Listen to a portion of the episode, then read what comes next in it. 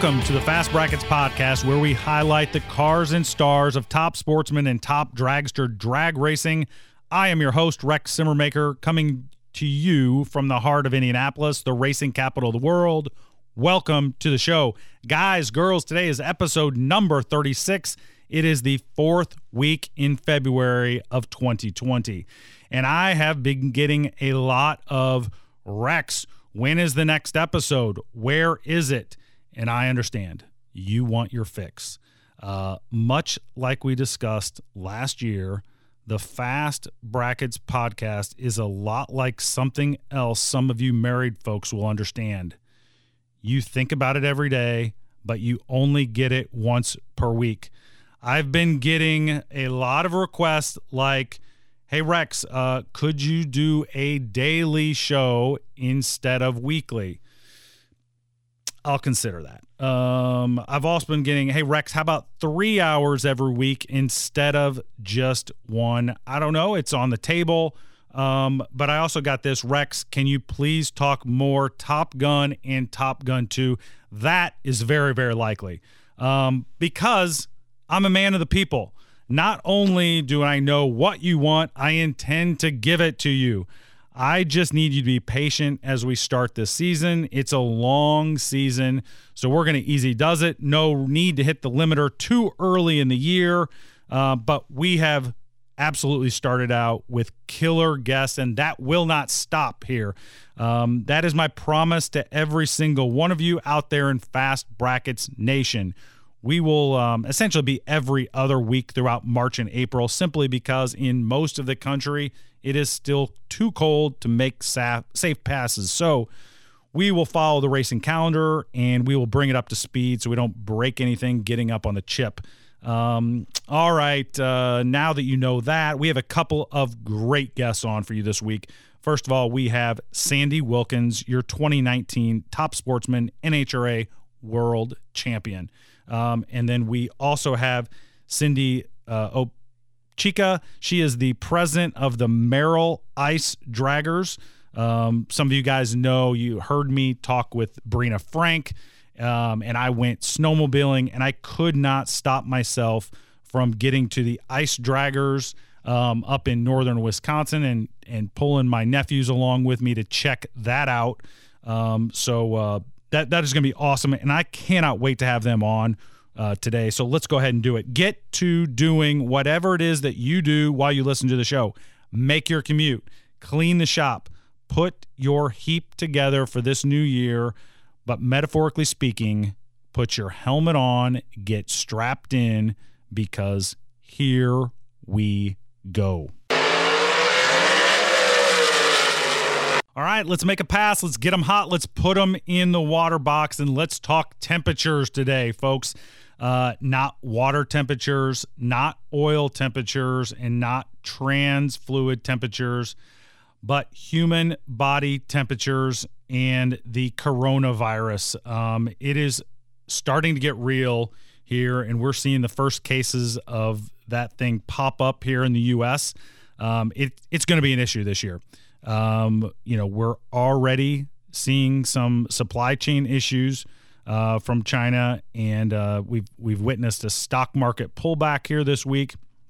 Some of you um, have probably already seen it become an issue in your industries, um, but and it's going to be bumpy. It's going to be bumpy for a bit, um, and I am very hopeful that all of you have done a little bit of prepping on whatever level you feel like you need to, whether it be financially, whether it be uh, food storage, etc. Uh, no, I do not believe this is going to be the end of the world.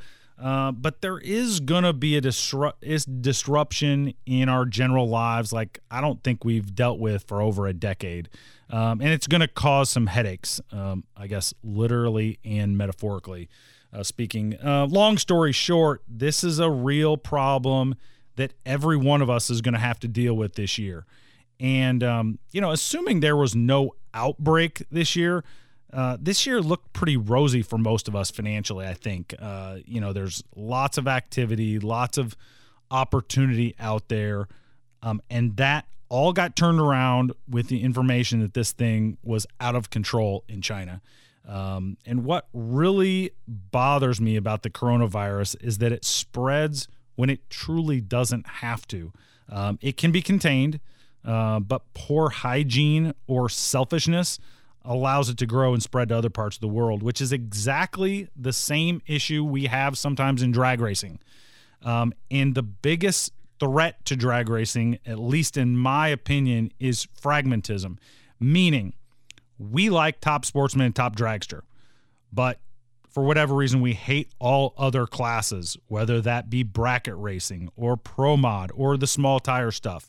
Um, fragmentism in drag racing is like the coronavirus to the rest of the world.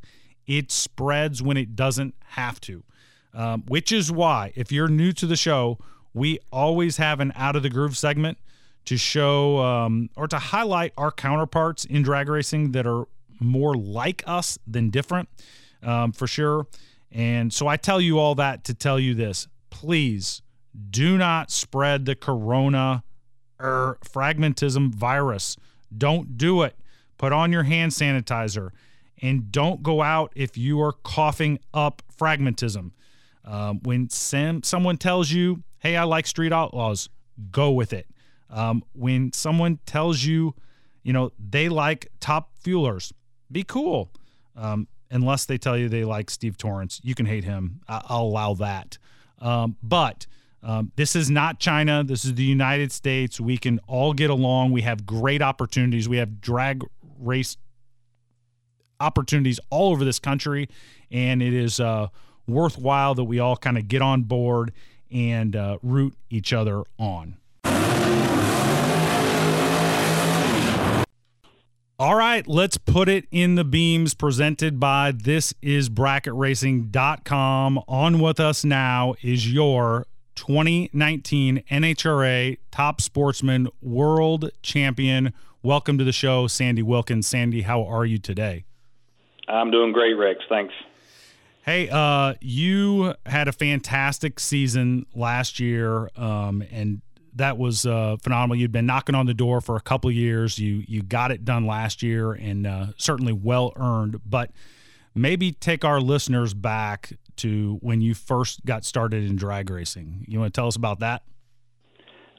Well, I ran my first top sportsman race in 1998, and we were running IHRA at the time. And actually, my very first race, we runnered up, and I kind of got the bug set and. Uh, the the hook set, I guess, for uh, for top sportsman. That was that was a great start, and uh, we've just really been chasing points ever since.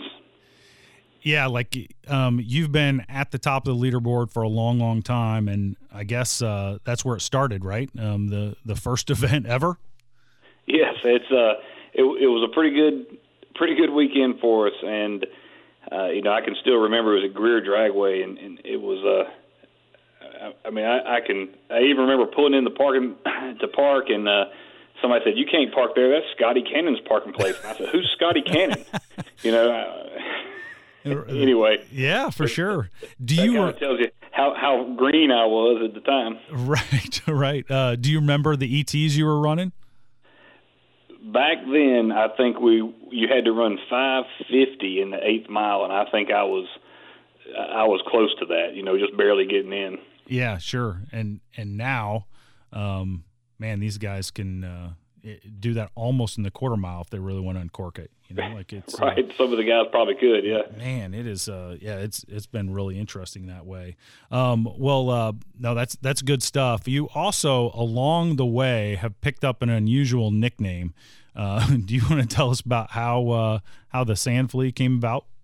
Well, that that actually happened in high school, and I grew up in Wilmington, North Carolina, which is right near the beach, and we'd go down to Carolina Beach, and I had a four wheel drive Blazer, and we could at that time you could drive on the beach, and we would uh, you know Fridays and Saturday nights we'd go out and, and hang out on the beach all night, and uh, you know I was I was a guy that was you could always find down you know on the on the the beach and with his truck, and I guess Sandy and Sand Flea kind of rhyme, and it, it stuck.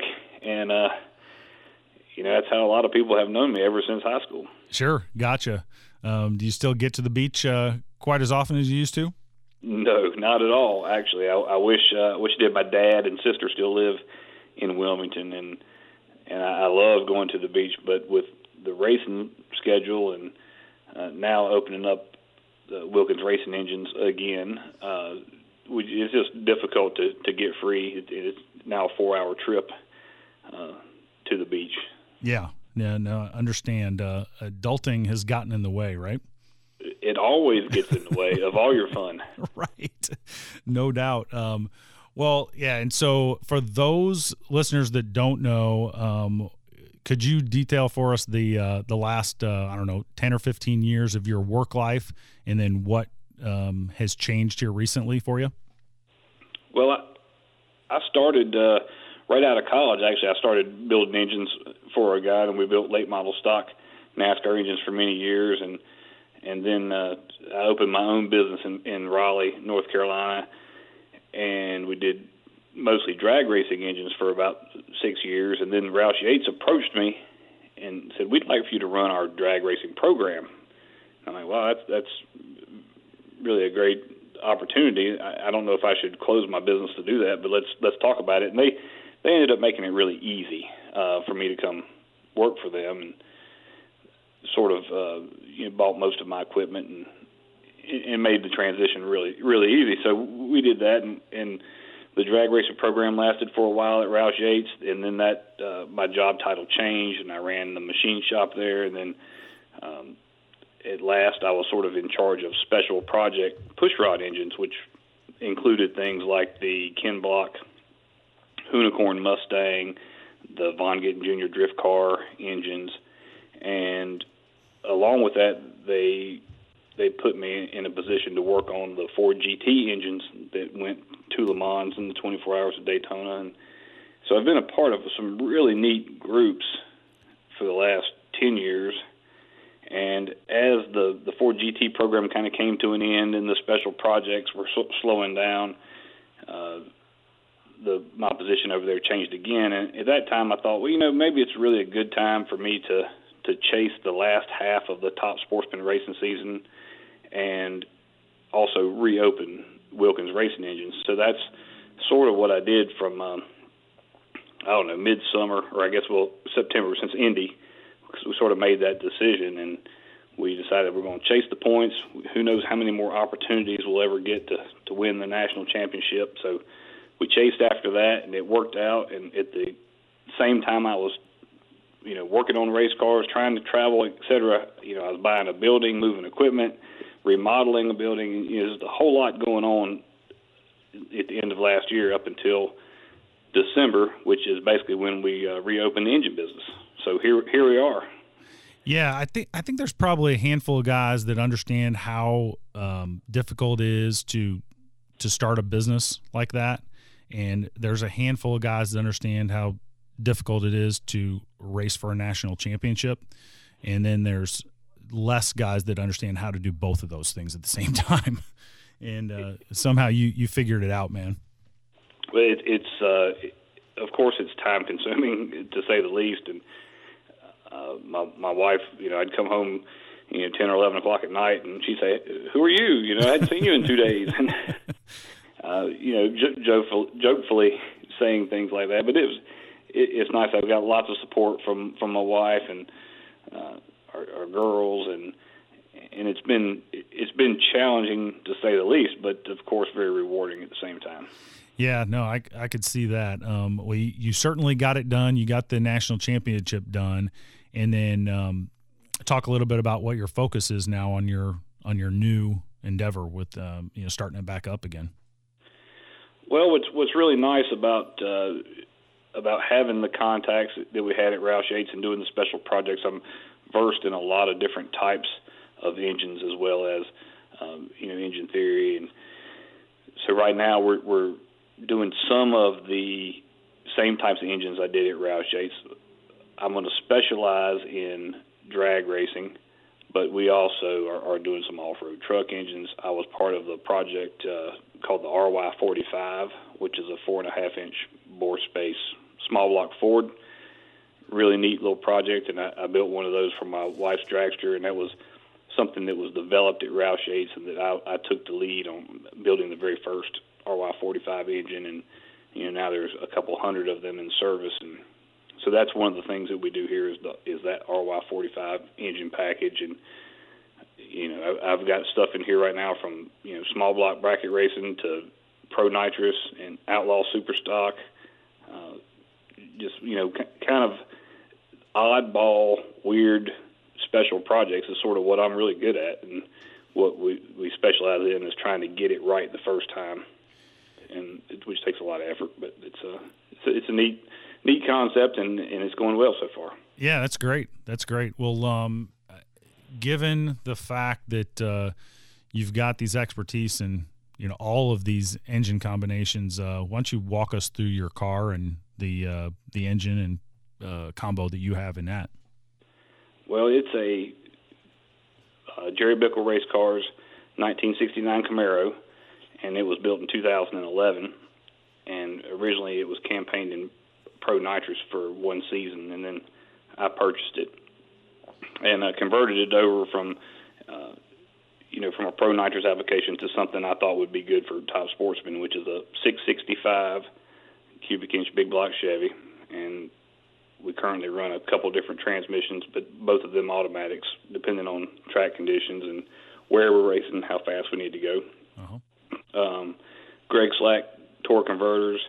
Uh, the uh, you know it's got a standard you know nine inch rear end that we also kind of change gears depending on what uh, what track conditions, where we're racing, how fast we think we need to go. Uh, it's a nitrous application, which we normally race with one nitrous system, which runs in the mid 660s, and then sometimes during qualifying, if we need to position ourselves, you know, better for qualifying, we have a second nitrous system that will run. Uh, we've been as fast as 630, 218 miles oh, wow. an hour. That's moving. That's that's moving, but it feels like that's like more and more often you have to have that in your pocket, right? In the in top sportsman now. Well, you know, in our division, Division Two, uh, 660s gets you qualified in the top five 90% of the time. If you go to, let's say we go to St. Louis and run Division Three, uh, I mean, a 660 is going to put you middle of the pack at best.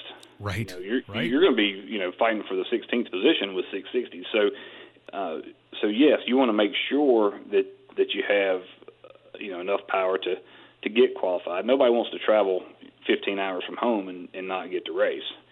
So, uh, so I kind of concentrate when it comes to, to top sportsman or top dragster engines, nitrous applications.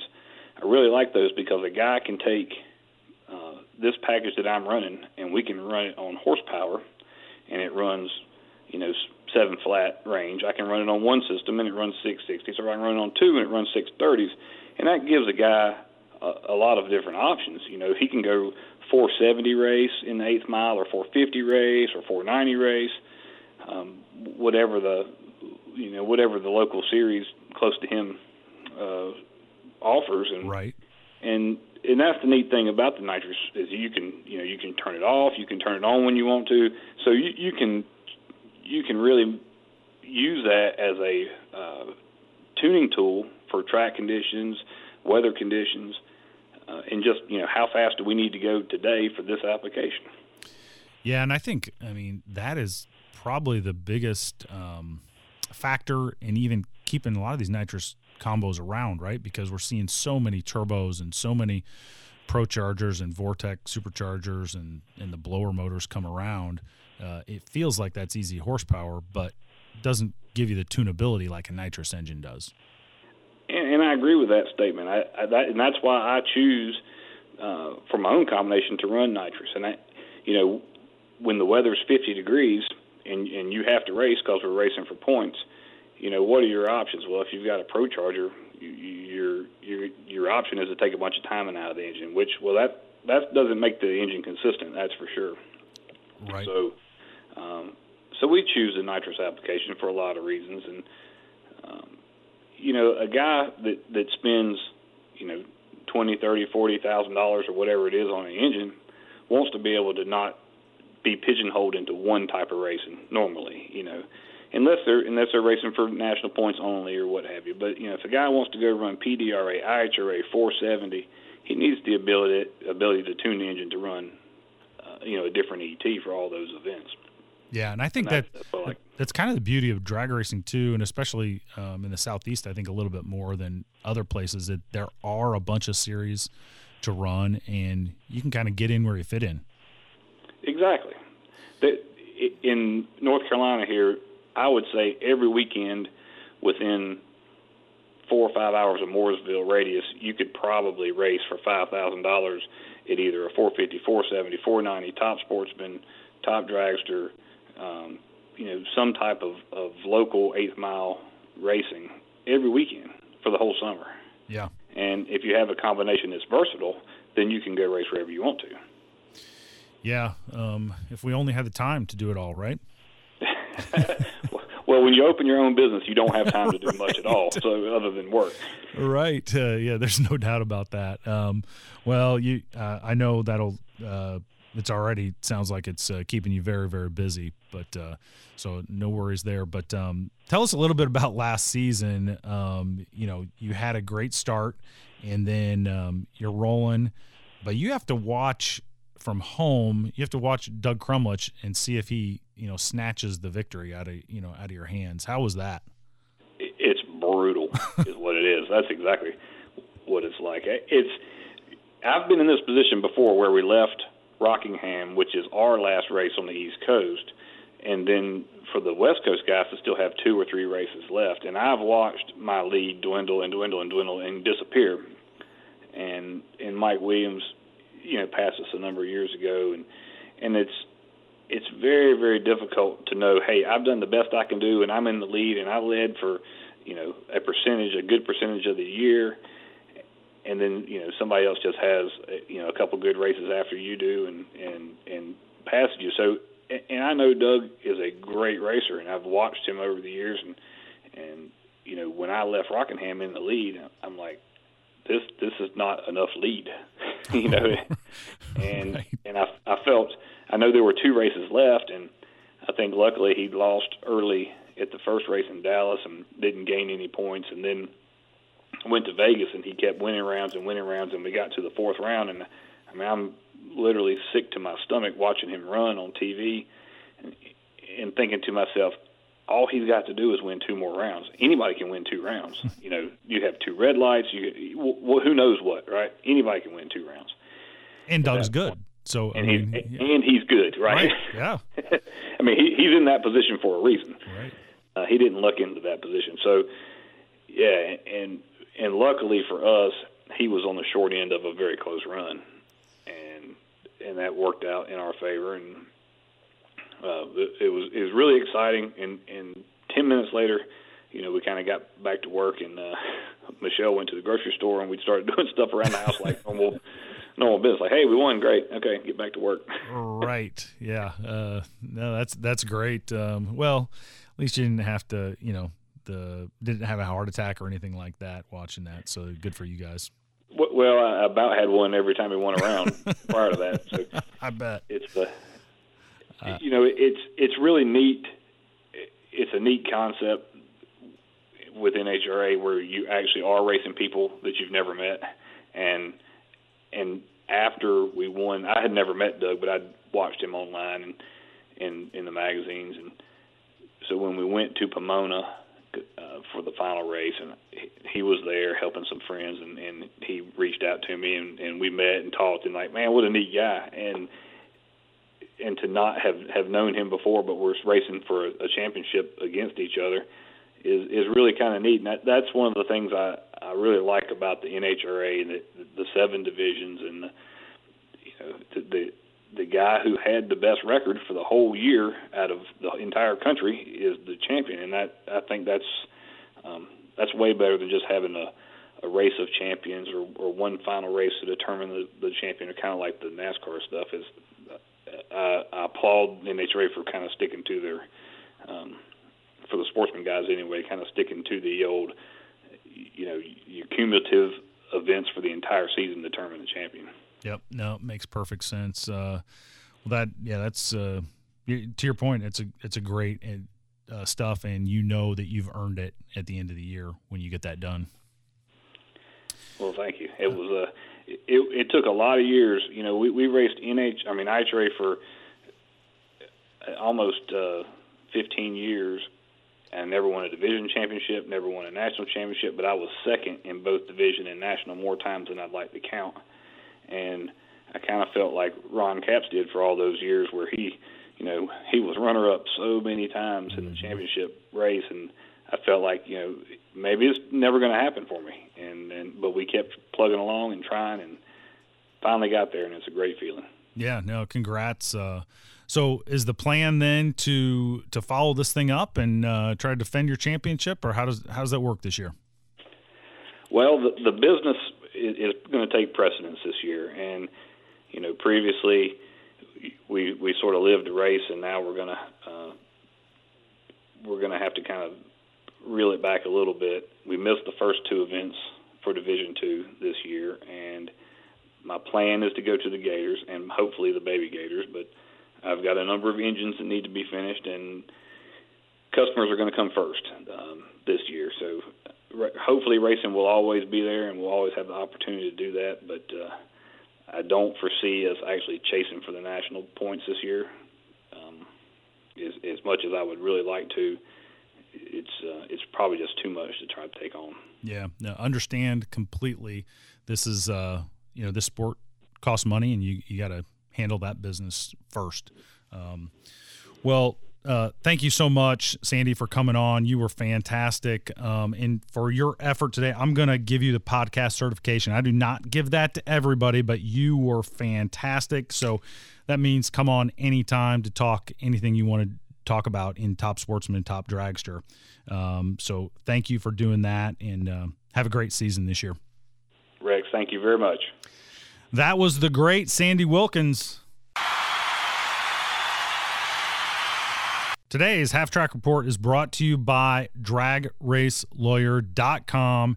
And let's start with the NHRA national event in Arizona, the Arizona Nationals, where your very own drag race lawyer was in attendance. So if you were walking around and you said, hey, that looks like the drag race lawyer, it was. He was there in person. Um, watching the top sportsman cars qualify. There were 23 of those cars, and your number one qualifier was Jeff Conley. He goes 612 with a nine at 237 miles an hour.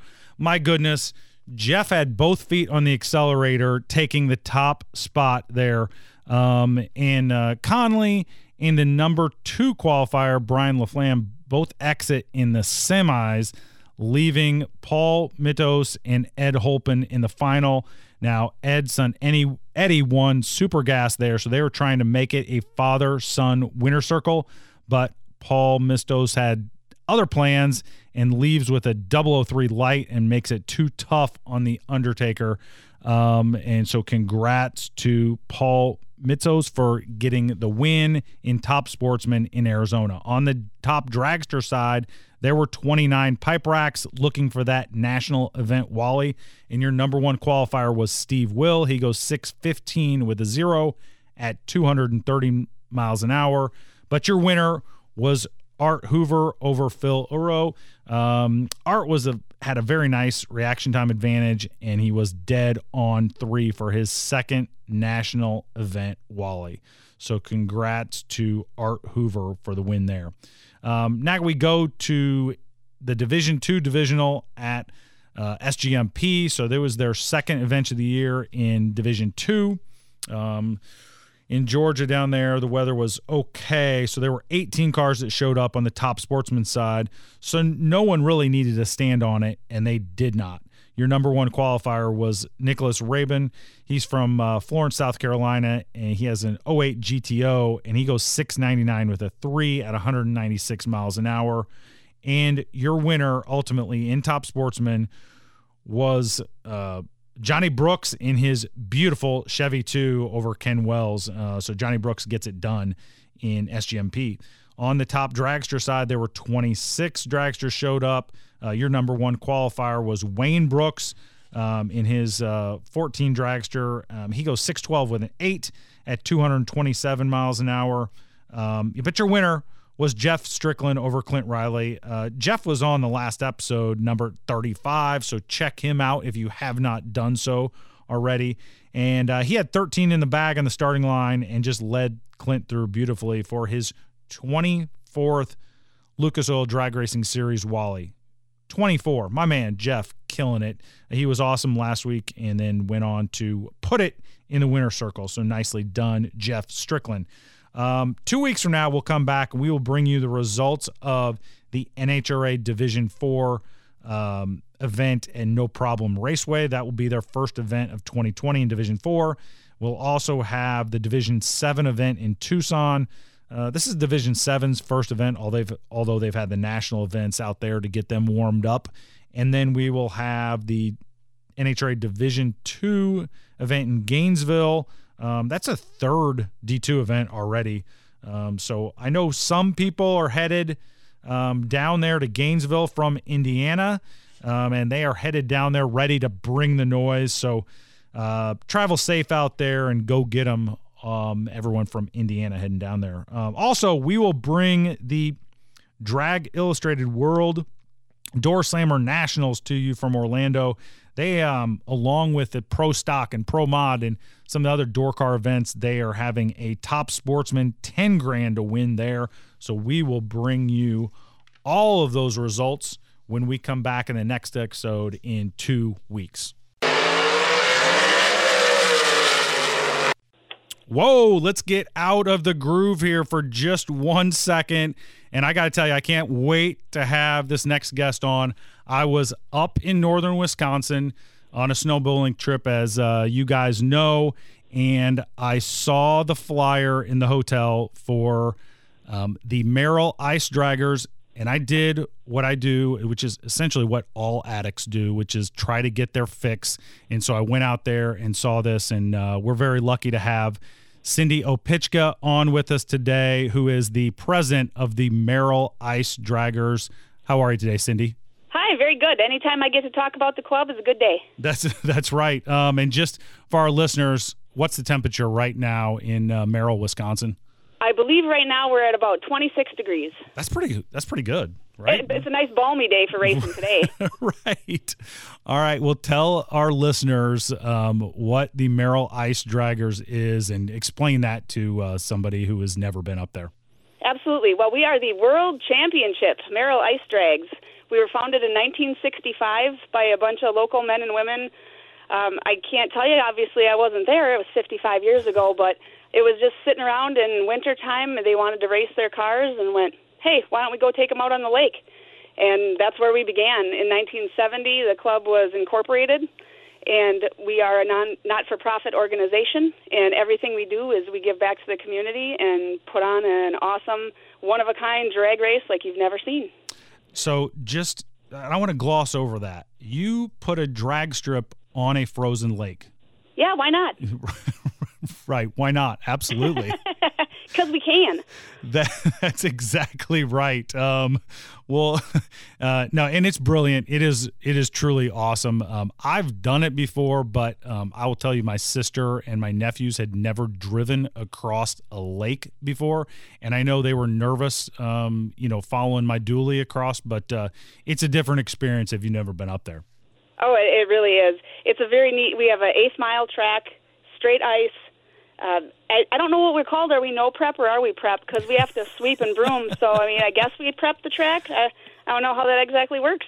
that's right. Yeah, that's a that's uh, up for discussion. I think um, at this point. But uh, all right, so you put a track out on a frozen lake, and so you put timing system, uh, the tower, uh, return roads, the whole deal. Yep, we do. We run a Portatree system, the Eliminator Portatree. Um, we have we actually have four lanes. We run two. We alternate every every race. So off and on every week we alternate lanes, and we start a little bit further up because we get grooves in the ice that are 12 inches plus deep from our Naily tires, which we call them Nailies, that have anywhere from three. Now listen closely here, three to five thousand plus drywall screws for traction. Oh, wow. Okay. So we take the slicks off and we put three to five thousand drywall screws in there, and then bolt them back on, and off we go. Correct. It sounds really easy, but it's not. It's Making pretty- your first set of nailies is an experience you will never ever forget, and you do it once, and then you hire somebody else to do it. Oh, gotcha, gotcha. Um, that that is interesting. And so, um, what talk to us through like what classes you run there because there's a couple different classes that you guys run, right?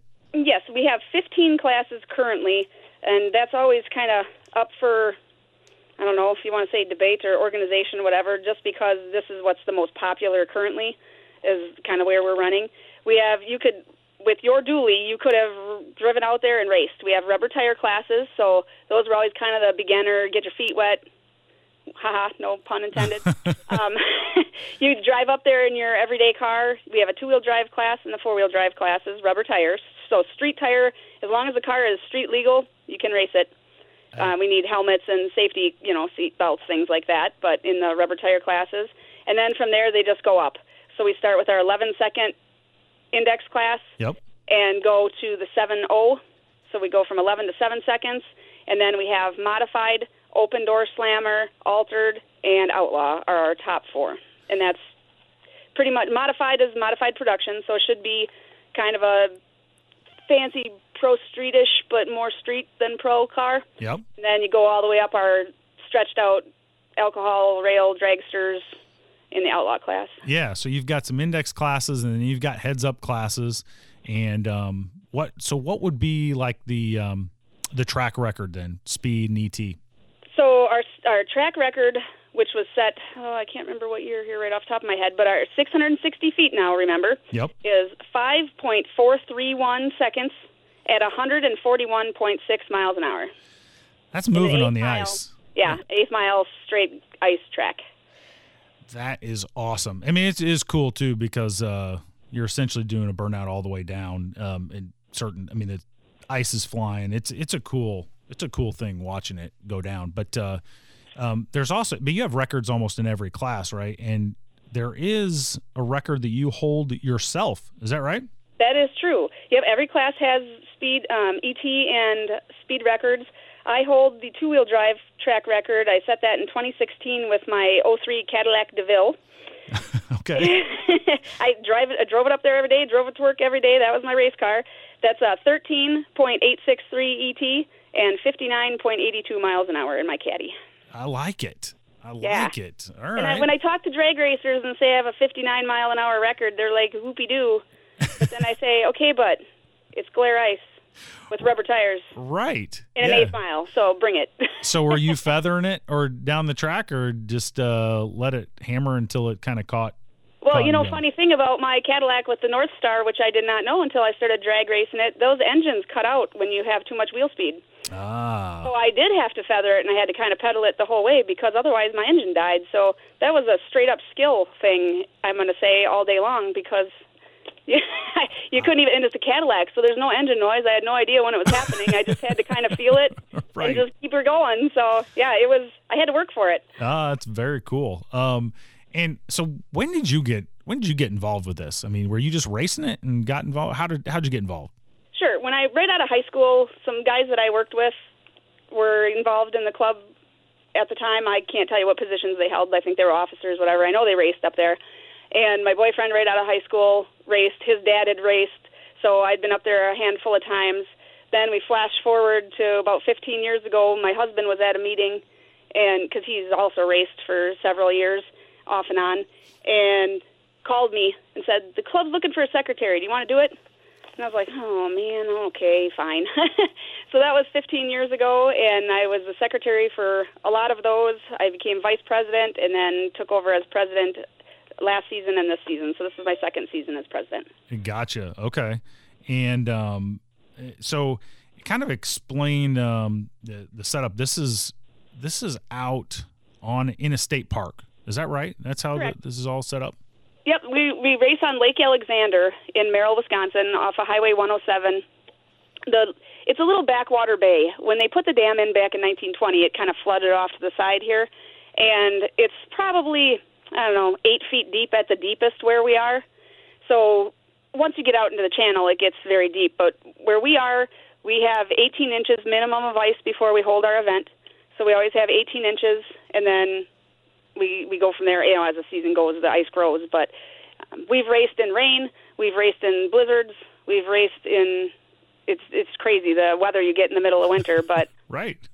Yeah, we don't call on the counter rain, and well, we kind of do because we don't have wipers, and hydroplaning is kind of a thing on the water too. So it's it's kind of sketchy when it starts getting rainy. yeah, it w- it was gorgeous when I was up there. I mean, it was um, you know, it was sunny and it was uh, it was cold because it was on you know we are standing on 20 inches of ice, but uh, but it, it was a gorgeous day, and you know when there's it's just a kind of probably a bizarre thing for guys girls who aren't used to that all the time because there's you know a hundred cars parked out um, you know in the spectator area and then and then guys are bringing their trucks and and trailers and cars and everything just like they would to a, a normal drag strip out to the the pit area yeah. it doesn't feel right cindy i'm just going to be honest with you it feels like um, there should be concrete underneath you or something Oh, when we had Roadkill was a celebrity guest, and when they came out too, they were. If you watch their episode, they're driving in and they're like, "I think we're on the water. Are we on the water? I think we're on the water."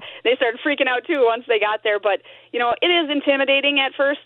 But again, I know how deep that bay is because I went through there with a depth finder in our little boat once just to check it. Because I also don't enjoy freezing water death. So yeah. I don't wish that upon anybody. And we take precaution. You know, we measure and we check, but it's it's pretty darn safe. We couldn't be out there doing what we're doing if we didn't have enough ice, and it helps a lot that it's very shallow, obviously. So. You know, we take all the precautions, but yeah, it, you hear those. Did you get the pleasure of hearing the ice pop and crack while you were standing there? I did. Um, and I will tell you that my sister kind of did a double take and I kind of knew what was going on. I've spent some time in Canada. So I, you know, going across the ice roads up there. So I, I kind of had a feel for it and I just ushered her along. I was like, all right, let's yeah. go, let's go. So I didn't want her thinking about that too much, to be fair. Yeah. Well, and last season, our first day last year when we were setting up week one, it was 13 below when we got out there to start setting up. So it, it got above zero. We don't race unless we're above zero. So there's that. Yeah, you know what I do when it's below 13 below zero? Um, not much. I'm no. gonna tell you.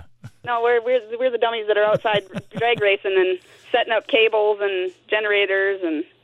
Yeah, but it there is a thing like um, dra- drag racing is an addiction. There's no doubt about that, and uh, we just go do it. Uh, yeah, and that's what I always say that I don't do this because I love winter. I love the drag racing, so I tolerate the winter. Yes, yeah. It's it's such a unique thing that you know we take it for granted because we I've done this like I've known about this my entire life. So to us, it's kind of whatever. It's just our track, you know. Yes. But then yeah. people like you show up and you're like, this is insane.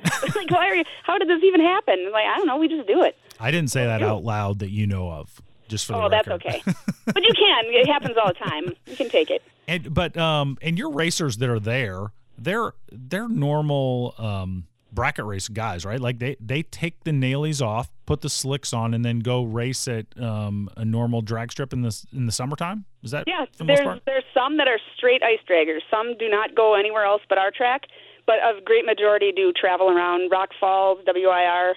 Um, they make the rounds in Wisconsin. I don't know how far some of them travel. I know some do the um, drag week, yeah. things like that. So it just depends. Not all of them. Some are some are literally set up straight for ice drags, and that's all they do. I myself, and I've said this before, and I know you're this is silly, but I'm I'm afraid to run on asphalt because it's too slippery. I'm used to our track. The nailies are like Velcro. You know, it's it's very strange. I'd be I'm afraid to to run on a normal track. Uh, that is fantastic. I never in my wildest dreams would have guessed that's what you were going to say, and so I absolutely love it. Um, it's the an asphalt track is too slip slippy for um, someone who races on ice. Got it. Okay. Yep. um, I've, I've, got that. Yeah, I got 5,000 drywall screws keeping me down, so, you know. There is the, that. The slicks are, the slicks are slicks. So. there is that. Um, and then what uh, what does your series normally consist of throughout the, the winter? How what, how many races do you typically do? We schedule six, hoping that we can run six. It's kind of a we're always 100% at the nature of the weather. So weather permitting is is all of it. So we schedule extra days in case we have to move back and forth. But our championship series is four weeks. you can sure come race any of those days. We pay out daily. Uh, you win trophies or money classes depending on which one you go in. So we pay out daily. If you're in the championship run, it's a four week, and then we were lucky enough to have a fifth this year. So last week we ran, we called it Super Saturday, and we did some bunch of dial in handicap racing, and then kind of some grudge. You could buy some more passes and just take on people you haven't raced before. Yeah. Go down the track for a ride. It was just a really fun kind of screw off day, one last hurrah before the cars got put away till spring.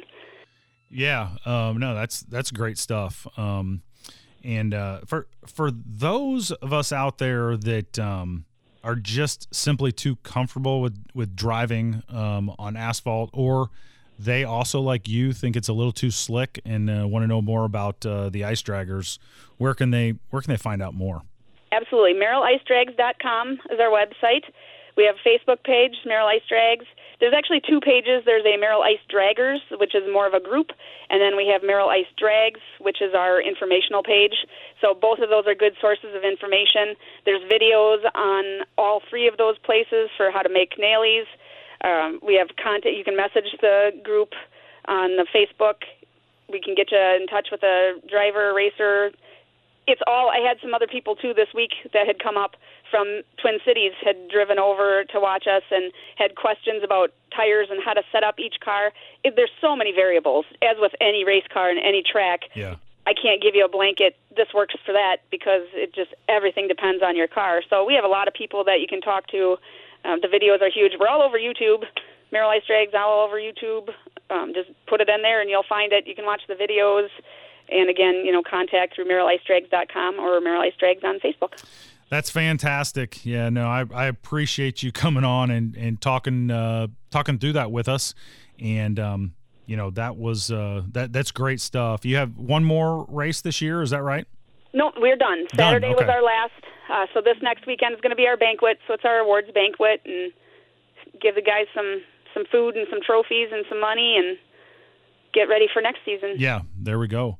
Well, Cindy, thank you so much for coming on. I appreciate you uh, giving us that detail and kind of kind of walking us through that. I, I had an absolute blast when I was up there. Um, I don't know if I'm going to make any nailies and, and make the trip up there in next winter, but uh, but uh, I applaud everybody who does because it's an awesome show.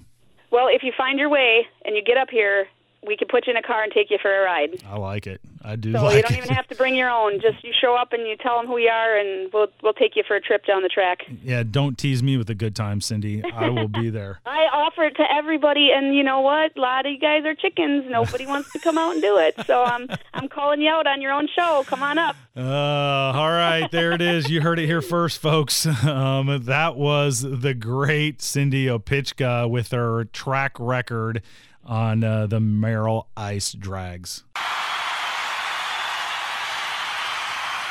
All right, as we hit the mile per hour cone today, um, the International Drag Racing Hall of Fame announced their 2020 inductees. Um, they inducted gasser legend Robert Bones Balogh. They in, they inducted Nitro crew chief Lee Beard. They inducted junior fuel legend Don Enriquez. They inducted pro stock hero Roy Hill, uh, also funny car racer and Texas Motorplex owner Billy Meyer, and finally Nitro team owner and driver Larry Minor. So all those guys have made their mark in our sport um, in their own way and will take their place in the International Drag Racing Hall of Fame located in the Don Garlits Museum of Drag Racing in Gainesville, Florida. Congrats and thank you to all of those inducted.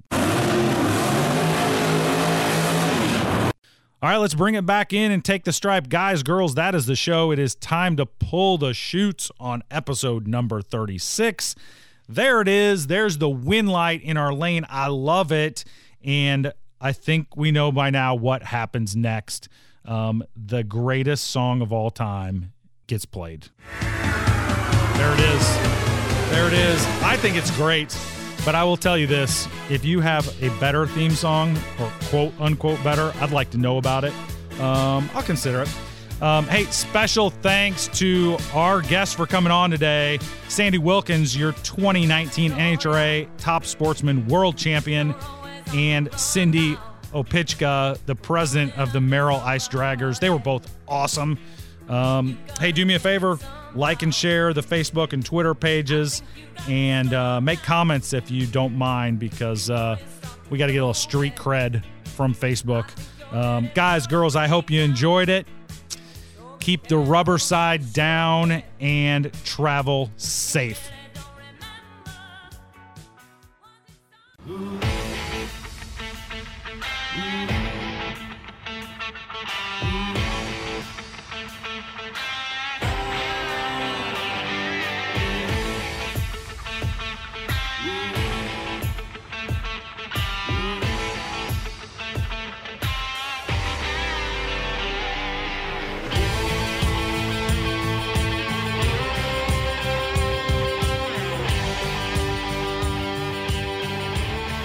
So, question. Yeah. You got the guts to go racing on an ice drag strip? Um, I've done far, far worse, Rob. I promise you. But uh, I might just stick to the snowmobiles. I'm going to be honest with you.